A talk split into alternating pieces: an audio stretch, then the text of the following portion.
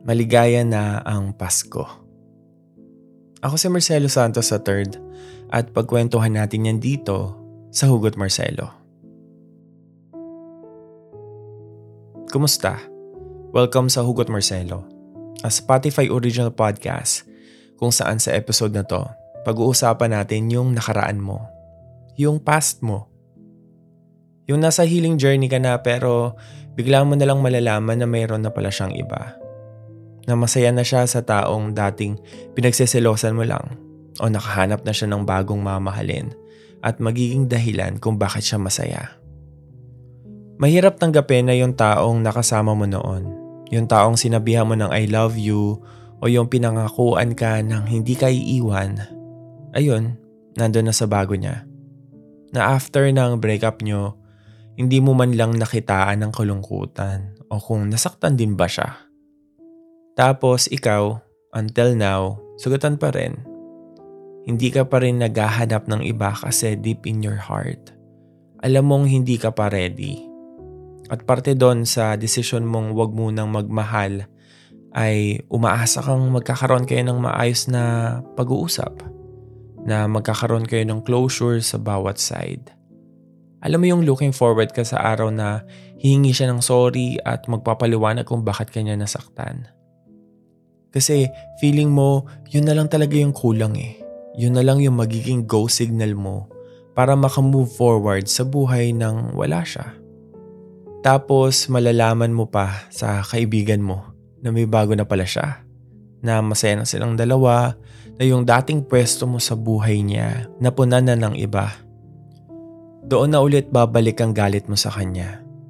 Na-imagine mo na yung mga ngiti nilang dalawa yung dating ginagawa nyo, yung dating pinupuntahan nyo, iba na yung kasama niya. Nag-iisip ka na ng mga scenarios kung saan hindi na ikaw yung ka-holding hands ng taong minsan mo nang minahal. At madalas, yung mga nai-imagine natin, yung pa yung worst case scenarios. Wala eh. Ayun lang naman yung magagawa mo. Ang mag-isip tungkol sa kanila. After ng panahong ginugol mo para makalimot, Parang feeling mo na trap ka na ulit sa feeling na matagal mo nang sinusubukang takasan. Yung trauma mula sa nakaraan, yung mga oras na nasayang, yung mga panahong ubos na ubos ka na pero lumalaban ka pa rin para masalba yung kung ano pang pwedeng ma-save sa relationship nyo. Yung pagkapagod mo noon, biglang bumuhos ulit sa'yo dahil lang sa balitang masaya na ang taong bahagi ng past mo pero hindi dahil sa'yo. Naiinis ka kasi yung pag-iisip mo na yun, alam mo sa sarili mo na hindi yung makakatulong sa healing process mo. Alam mo yun, pero hindi mo naman maiwasan kasi tao ka lang naman eh. Na kahit pa paano, ikaw yung nasaktan. Ikaw yung parang naiwanan. Yes, napag-iwanan ka for the second time around. Pero Paano ba madidil yung ganong sitwasyon?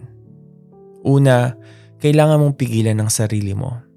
Dapat you are in control ng nararamdaman at naiisip mo. Kasi most of the time, sarili natin pag-iisip yung kalaban natin.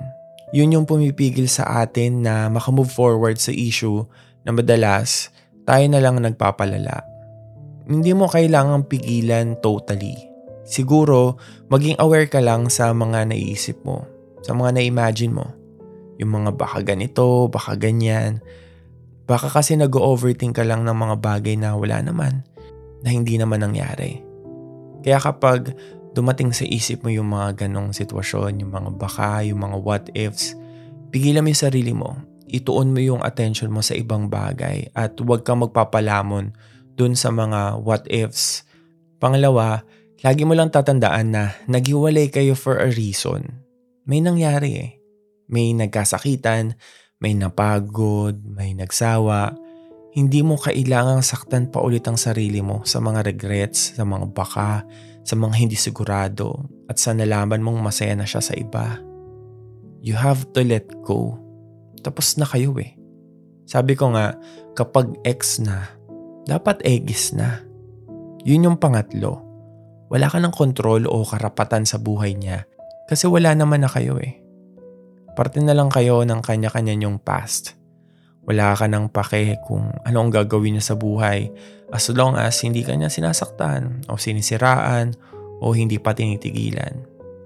Pero kapag alam mo nang may sarili na siyang buhay, kapag na-realize mo na naka-move on na siya, baka ganun na yung dapat mong gawin. Baka yun yung sign na kailangan mo nang gawin to.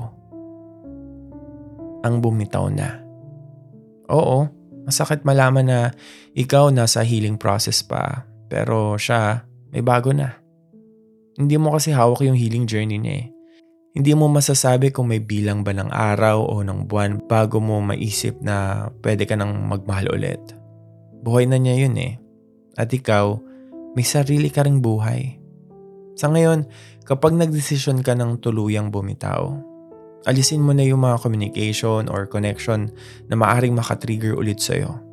Sabihan mo ang mga tao sa paligid mo na nasa journey ka na ng pagaling, kaya kung maaari, i-let go na rin nila yung nangyari sa inyo ng past mo. Ganun lang naman ang magagawa mo eh, ang umiwas. At kapag ready ka na ulit, kapag nabitawan mo na yung mga tanong, imaginations, at mga regrets, isang hakbang na ulit yon patungo sa better na ikaw. Masabi mo mang maligaya na ang past ko. Tatawid ka na ulit sa bagong taon ng buhay mo. Kung meron kang kakilala na sa tingin mo ay kailangang marinig ang episode na to, share mo na sa kanila ang Hugot Marcelo Podcast. Pwede ka rin mag-send ng tanong o ng storya mo na pwede nating pagkwentuhan dito. Follow mo lang ang Facebook page na Hugot Marcelo Podcast. Ituloy na rin natin ang kwentuhan sa ating Facebook group na Kwentuhan with Marcelo. Sa group na yon, pwede kang manghingi ng advice sa community at pwede ka rin magbigay ng payo sa mga taong nangangailangan doon. Para makasali, i-click lang ang link sa description ng episode na to.